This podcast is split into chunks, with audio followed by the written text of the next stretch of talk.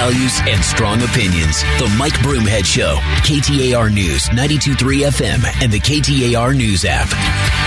Hey, thanks again. Appreciate you spending some time with the Mike Broomhead Show as always. Um, uh, we're going to talk about my interview with Bill Gates, the chairman of the County Board of Supervisors in Maricopa County, and his defense of certifying the election yesterday. And I do want to point out that early on in this process, I invited Kari Lake to come on the show. I have not heard back from her campaign, and I understand that they're very busy, but I want to be very clear that although I don't believe that the election was stolen, I acknowledge there were big problems on election day. I don't believe in a stolen election, and I don't think that it was anything intentional or nefarious. I want to be always have a voice for the other side. I've said before, I am friends with Kari Lake. I've been friends with her for a few years. We've uh, gotten together, had lunch, we've talked, and I still consider her a friend, and I hope that that continues. But at the same time, I want to make sure that we're putting information out there from both sides, and I want you to hear a little bit of this. Bill Gates, I asked him to come on. He's the chairman of the board of supervisors. I asked him to come on the show and explain to us what the canvas is and what this vote means. That is a statutory responsibility that the board of supervisors has. At the end of the election, when everything's done, everything has been tabulated, uh, it then comes to us to hold a meeting where we examine that canvas, ask any questions that we have of our elections folks, and of course for people to have their opportunity to come in and speak. And so again, they had a hearing about a four. I think it was a four-hour hearing. It was got contentious. Um, there were a lot of accusations thrown around. I'm, I'm going to throw some things out there because I will say to you, even though I don't believe the election was stolen, I believe that the people that are the face of the deniers of election, I believe the face of the movement that the media pays attention to, what you hear the most are not the people that are genuinely concerned. It is the fringe. And now let me explain why. Um, one of the speakers that got up there, I was told, I didn't hear this. I, I saw part of what the hearing, but I didn't see it all. Um, brought up the idea of uh, Clint Hickman as most. I don't know if any of you know who Mr. Hickman is. Clint Hickman is a member of the Hickman family. Makes sense, doesn't it? Hickman farms and they have been farming in this community for generations. And they are some of the most benevolent kindest people that I've ever met and I've only met part of the family. But he is also a very conservative republican. They had a horrible fire at their farm that killed a number, a big number of their laying hens and destroyed one of their barns and put a huge dent in their profitability and their ability to do their jobs. The conspiracy theory came out that Mr. Hickman, now he's got an entire family, brothers, sisters, parents. He's got an entire family that runs this farm. It's not just him. And so his family had to be in on this too. He fed ballots stolen ballots to his chickens. And then after feeding ballots to his chickens, he set the barn on fire and killed all the chickens. Now, I know you're probably thinking, well, why not just burn the ballots? Why'd you have to kill the chickens too? Great question. But that was brought up at the hearing yesterday. These are the things that I'm talking about. The obvious things that are not possible, that are distractions. People want to be upset about what happened on election day. I don't blame you. I'm a citizen of Maricopa County. I don't want this in the media. I don't, when I say media, I'm not talking about the media here in Arizona. I don't want to get calls from my friends and my cousins all over the country saying, what in the world's going on in Arizona? But it, there's a big difference between a conspiracy and intentionality and mistakes that were made. So you get all the evidence in, and this is another, I think, significant point that needs to be made about the group of people that went there. Two things. Number one, many of them were from out of state. But number two is at the point in the hearing where the county was going to answer the questions that had been raised. They were going to lay out their case and give their evidence as to why they believed that the election was safe, secure, and accurate. Everybody got up and walked out. So they didn't want to have a discussion. I, I just, I don't get it. So he talked about the need for all the information before they certified. We wanted to make, you know, to hold that that canvas hearing. We wanted to make sure we had all the information in front of us. And I'm very grateful for all the people who came yesterday to speak. Several poll workers who shared their experiences. Uh, but in the end, like you said, uh, it was safe, accurate, and secure. So I asked him then about the issues on election day and the problems that happened. And they said they were going to do a deep dive, his words, deep dive into all of this. I asked him how long does he believe that that's going to take for the people of Maricopa County, the voters in Arizona, to get answers? I would anticipate a month or two. We're going to bring in outside experts. We've already been taking a look at this uh, with our internal folks, but we want to bring an outside expert in so that we have those answers in plenty of time to make those changes that need to be made in the future so that this doesn't happen again. We are committed as a board to that. That is our responsibility to the voters of Maricopa County. You know, when he defended his colleagues, and uh, it was one of the most animated that, points that he was in this hearing when he talked about, he said, say what you want about me, but the people I serve with. And he did it again here on the show today. And this is the part of this conversation where we need to relax a little bit because there are people whose minds will never be changed, and I respect that. I respect people that disagree with me. I don't have to agree with you in order to respect you. But I do lose respect when people start conducting themselves in ways that don't help their cause. Forget what you say about me or think about me in a conversation. When you get insulting, when you get irrational, when you say dumb things, you are no longer uh, uh, supporting a cause. You are now lashing out. And that's a lot of what happened at this hearing. One of the other things that we continue to hear from people without thinking it through is that um, Katie Hobbs should have recused herself. Now, Katie Hobbs is the governor elect, but Katie Hobbs is also the, the current Secretary of State who oversees elections in Arizona. So she should recuse herself. It's a conflict of interest. I'm going to read some names to you. Betsy Bayless, um, uh, September 5th of 1997 to January 6th of 2003. Uh, Jan Brewer, January 6th of 2003 to January 21st of 2009. Ken Bennett, um, from 2009 in January to 2015. And Michele Reagan, from January 5th of 2015 to January 7th of 2019. What do they all have in common? They are all secretaries of state in the state of Arizona, all of them Republicans, all of them were in office when they ran the elections and they were candidates for an office. So all of a sudden now, when this happens, the Secretary of State should recuse herself but there's been so many, and the list goes on and on with both parties. Now all of a sudden it's a conflict of interest. This is where people get distracted. Should we be focused on Maricopa County and making sure that there are never printer issues again? Absolutely. No one should be delayed. Certainly no one should be denied the right to vote. That's absolutely true. And we should do everything we can to make sure elections are run as seamlessly as possible. But the accusation that all of those supervisors and the county recorder and anybody else that would have been involved in this has to be in on the conspiracy to steal the election. Again, I'm just in all fairness, I said this earlier today. If you look at the overall landscape, Republicans performed fairly well in other areas. They held on to the legislature in both the House and the Senate by the same majority they had going in. They had picked up a couple of correct congressional seats. Now, if Cochise County doesn't certify its election, Juan Ciscomani is not necessarily going to win that race, but right now he won the race.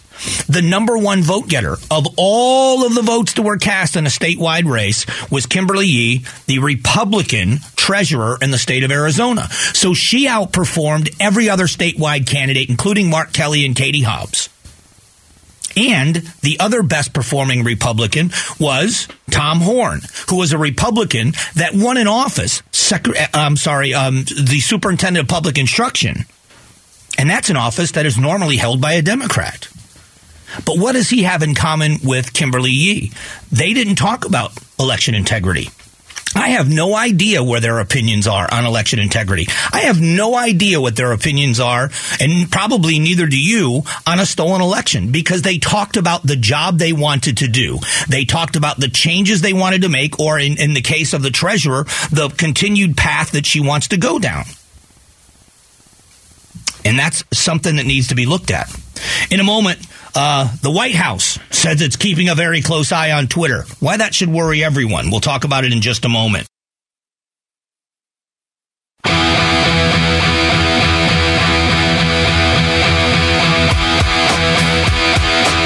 Strong values and strong opinions. The Mike Broomhead Show. KTAR News, 92.3 FM, and the KTAR News app. Hey, thanks for being here. Appreciate you spending some time with the show. I want to remind everyone once again that on December 10th, it's a Saturday, we are going to be out at the Wildlife World Zoo Aquarium and Safari Park out at the 303 in Northern. We've partnered with them in what we are calling Red and Blue Day at the zoo. It's just an appreciation day for our firefighters and fire families along with police officers. The first 1,000 police and fire first responder families present your identification, your credentials that you are in law enforcement or you're in the fire department and you and your guests are going to get in for free. You'll get into the zoo for free. All the rides are free. If you want details, just go to the contest page at ktar.com. The White House um, made a statement that a lot of people, this should concern everyone, I believe. Um, regardless of what you think, social media to me, and maybe it's an age thing, younger people rely on social media in different ways than older people do. I don't get my news from Twitter. I don't get my news from Facebook. That's not the source I use, but I'm also aware of the fact that platforms like Facebook and Twitter and TikTok and Snapchat are sources of news for many young people. So, um, Elon Musk takes over Twitter and people lose their minds that all of a sudden there's going to be misinformation on Twitter as if this was a place where everybody was nice and peaceful and honest before. And it's not the case. So the White House press secretary, Karine Jean-Pierre, faced new criticism Monday for saying that the Biden administration is keeping a close eye on Elon Musk and newly acquired Twitter over concerns about the spread of misinformation. Let me explain why that's dangerous. I don't think it's necessary to explain, but I'll give you my perspective anyway. Um, I, am going to do it in reverse. What if, what if uh, the Trump administration um, were to have come out and say, listen, uh, we don't like the way social media is behaving. Now, it turns out that Facebook has admitted that they listened to the FBI and their, their warnings about Russian influence and Russian misinformation by pushing down the story of Hunter Biden and the laptop.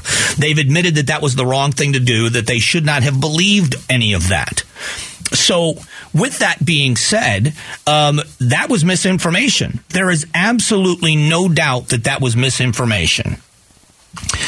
But should the federal government have stepped in? What if the Trump administration said, you know what, we are keeping a very close eye on Twitter and other social media platforms? People lost their minds over it the First Amendment is as important as it's ever been. I would say that there needs to be honesty and integrity in the press. I believe that more and more as I work with people in this building, um, and I watch how the press works. I watch how how people that are involved and are true journalists make sure that they dot their I's and cross their T's.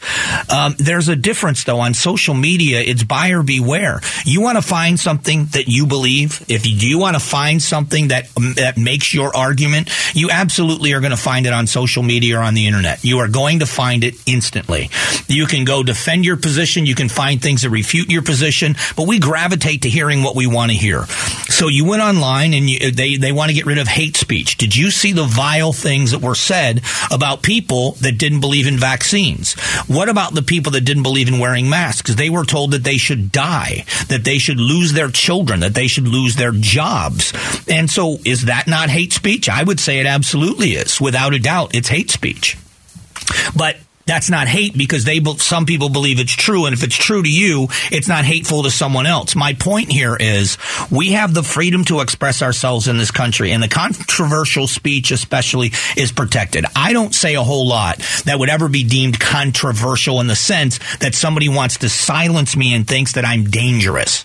You disagree think i'm completely wrong all of those things part of a conspiracy in on it whatever I'm just regurgitating talking points, but you're not going to see a First Amendment case, at least I hope you're not, in the things that I say.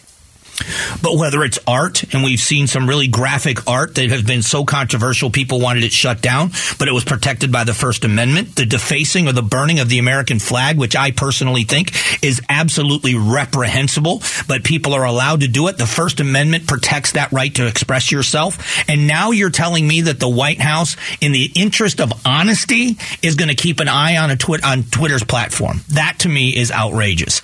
Absolutely ludicrous and outrageous. So I just hope that people keep their mind open and say, you know, listen, shut it off. Don't don't let your kids on it. Don't pay attention to what they say. Coming up in a moment, uh, a big soccer match between Iran and the people of the United States, but it's become overtly political. Threats by the Iranian government, but against who? That's where the surprise comes. We'll discuss it next.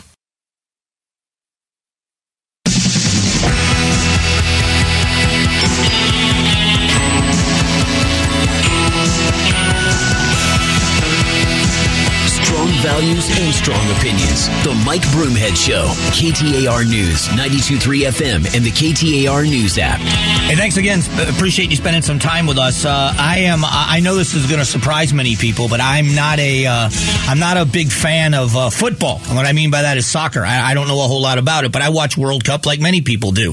I want to see the U.S. perform well. They've got a must-win game today. Win and they go to the next round, um, and so it's a big game anyway. But they're playing the nation of Iran. And uh, the Iranian team um, got very upset because somebody with the American team, and not the players, not the coach, somebody with the men's national team and the you know the the upper echelon managers or whatever you want to call them sent out a tweet with a picture of the Iranian flag without the uh, religious symbol on it and they took offense to this. And they said we are standing in solidarity with women's rights in Iran. And and so it was a political statement which is why I don't watch a lot of sports is because I watch sports as an escape from the politics. So I didn't, you know, again, I, I, I respect people's rights to express themselves, but I also want to know what are your goals? Because if your goal is to get me to understand and have a conversation with you, if you alienate me, I'm not going to do that. And so I look at these political statements and and in general it makes me crazy but this is this is where Iran shows you who they are Iran allegedly threatened World Cup players' families ahead of the U.S. match. So you think, oh my gosh, they threatened our players? No, no, no, no. The government of Iran threatened their own players, threatened its national soccer team and the players' families. Um, Iran has been facing persistent domestic protests for over two months since 20, a 22 year old reportedly died in police custody after being arrested for improperly wearing her hijab. So conditions in our country are not right and our people are not happy. The Iranian team captain said.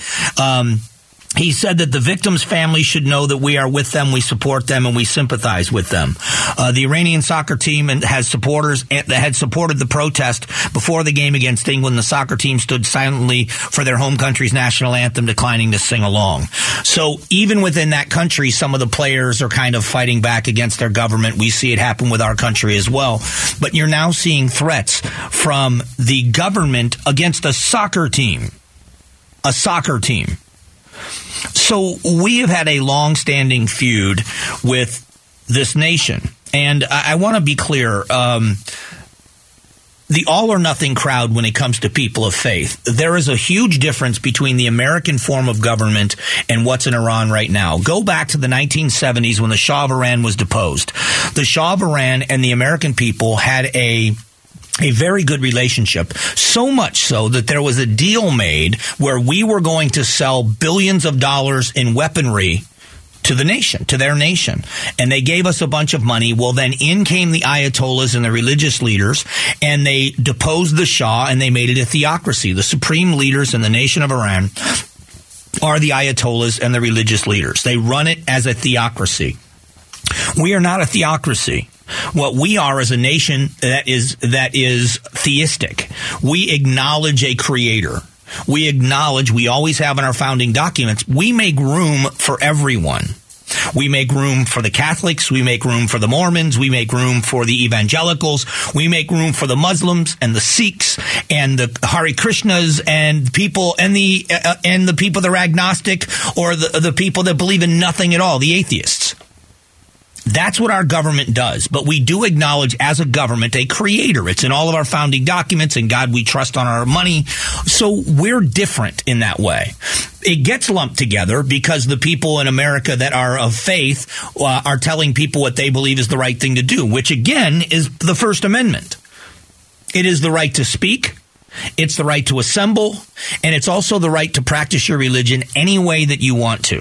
And instead of us celebrating that, it becomes a point of a fight because I started seeing the same thing. Well, there's no difference between the theocracy or the, uh, they don't use that word, the Iranian government and the American government with Roe v. Wade. And, and that is so far fetched and absolutely ludicrous.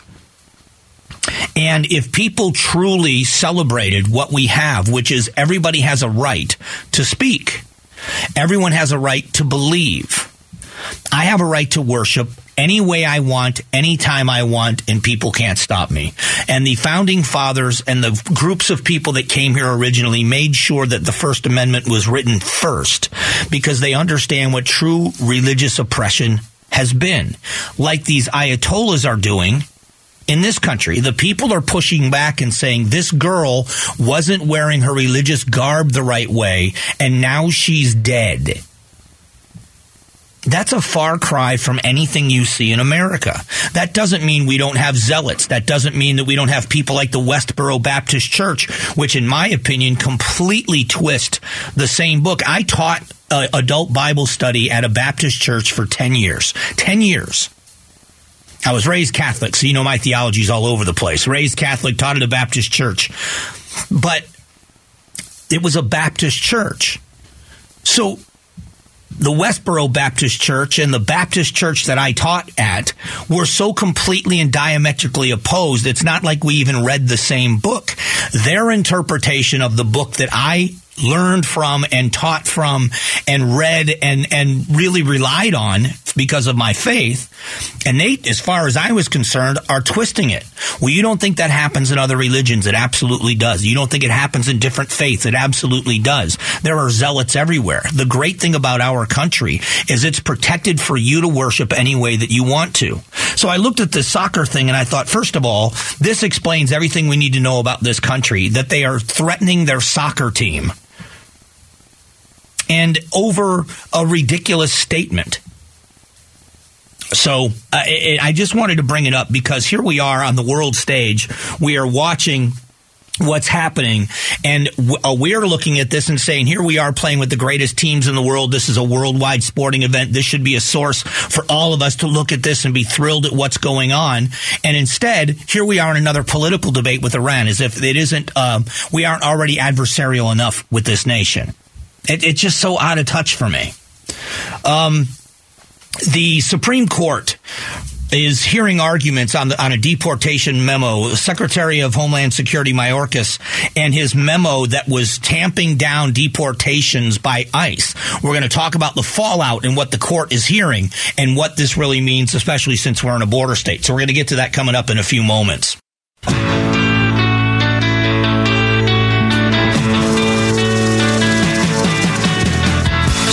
Values and strong opinions. The Mike Broomhead Show, KTAR News, 923 FM, and the KTAR News app. Thanks for being here. Appreciate you spending some time with the show. Supreme Court hearing here is going to hear arguments in the case challenging uh, Homeland Security Secretary Alejandro Mayorkas discouraging ICE in enforcing immigration laws. The Supreme Court is going to hear arguments in this lawsuit brought by Republican attorneys. Um, uh, these attorneys general Ken Paxton of Texas and Jeff Landry of Louisiana, and uh, they are saying the lawsuit claims that Homeland Security Secretary Alejandro Mayorkas acted unlawfully when he issued a memo that limited the authority of U.S. Immigration and Customs Enforcement to deport illegal immigrants.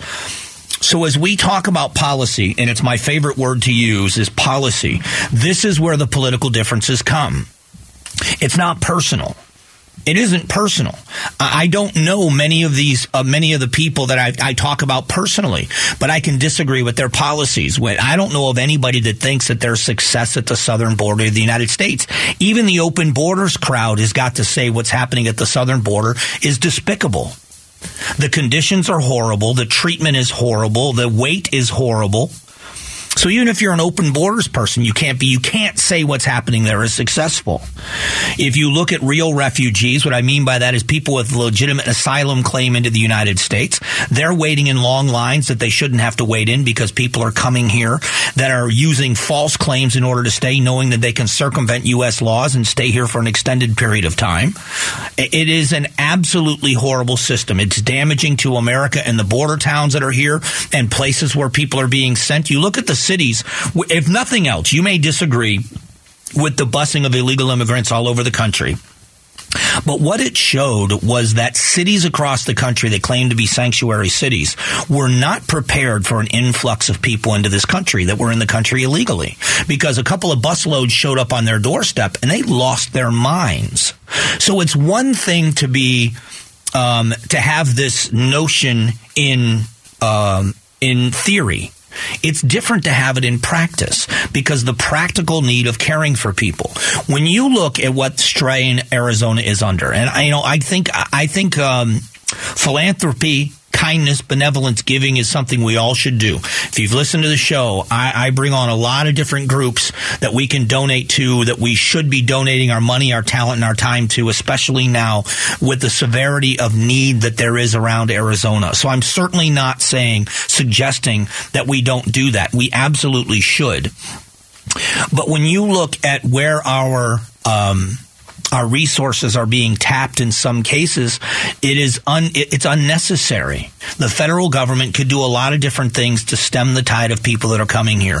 One of the stories is about um, a, a, farm worker uh, having some kind of a, a, a, redo or a reset of the farm workers, agriculture workers, and their visa program. I've been an advocate for this for a long time, uh, not just for farm workers, but in other areas of life. See, it's one thing to say we're going to give issues for high qualified, highly qualified people that work in the chip industry and these other industries. Bring your college degree, high paying jobs, and come here. But I will tell you that the greatest stories of success I've seen from immigrants to America were working class people. These were people that work in the trades. These are people that work in the hotels. They are people that are landscapers. They are people that work in restaurants, but they are also people that work in the trades. And what we need here in housing in Arizona and the needs are dramatic. i I will continue to give you this statistic, and I encourage you to check me on this. Before the housing crisis and the market crash of 2008, in the couple of years preceding that, we were building over 65,000 homes per year in Arizona. We're about half of that now, and it's a little under half. And it certainly isn't because of demand it's because of labor force. Well, you look at everybody that's stuck at the border. You look at the vast majority of people that even I agree are good people that just want a better life for their families. The answer from this administration has been the vice president, she didn't do this, but she was supposed to go and visit the countries in Central America and in, in Me- the nation of Mexico and go down there and we were going to give billions of dollars to the governments of these countries to ease their financial pain so that they didn't feel the need to come north to America. Well, I will say to you two things. First of all, that didn't happen. And second of all, the reason why people come to America is to live the American dream, which is self-sufficiency. It isn't about, I'm just going to come here and then I'm going to go back home when my country's in better shape. I'm sure there are a few people that do that, but that's not the vast majority. The stories of success I heard are from people from Cuba and Venezuela and Russia and other places where individual success is rare if it ever happens. And they come here and they work hard and they build a life and they're able to in one generation buy a home, put a family member through college or go to college themselves, watch their children grow and become citizens, and then watch their children have children who are first generation Americans. We should be fostering that. We should be bringing the working class into this country from other countries, the hardworking people that will not only clean our homes, but build our homes. You know, that's what we should be doing. And instead, we've got this mess at the border, and neither side wants to give an inch. It's again, it's not right and left. It's right and wrong. We didn't even get into the despicable human trafficking, sexual slavery that goes on when people cross that border. It is a disgusting, despicable mess. And if uh, Secretary Mayorkas is discouraging the deportation of people in the country illegally, he should be ashamed of himself. He should reverse the policy or he should leave, uh, reverse the policy or he should leave the office. One or the other. One or the other.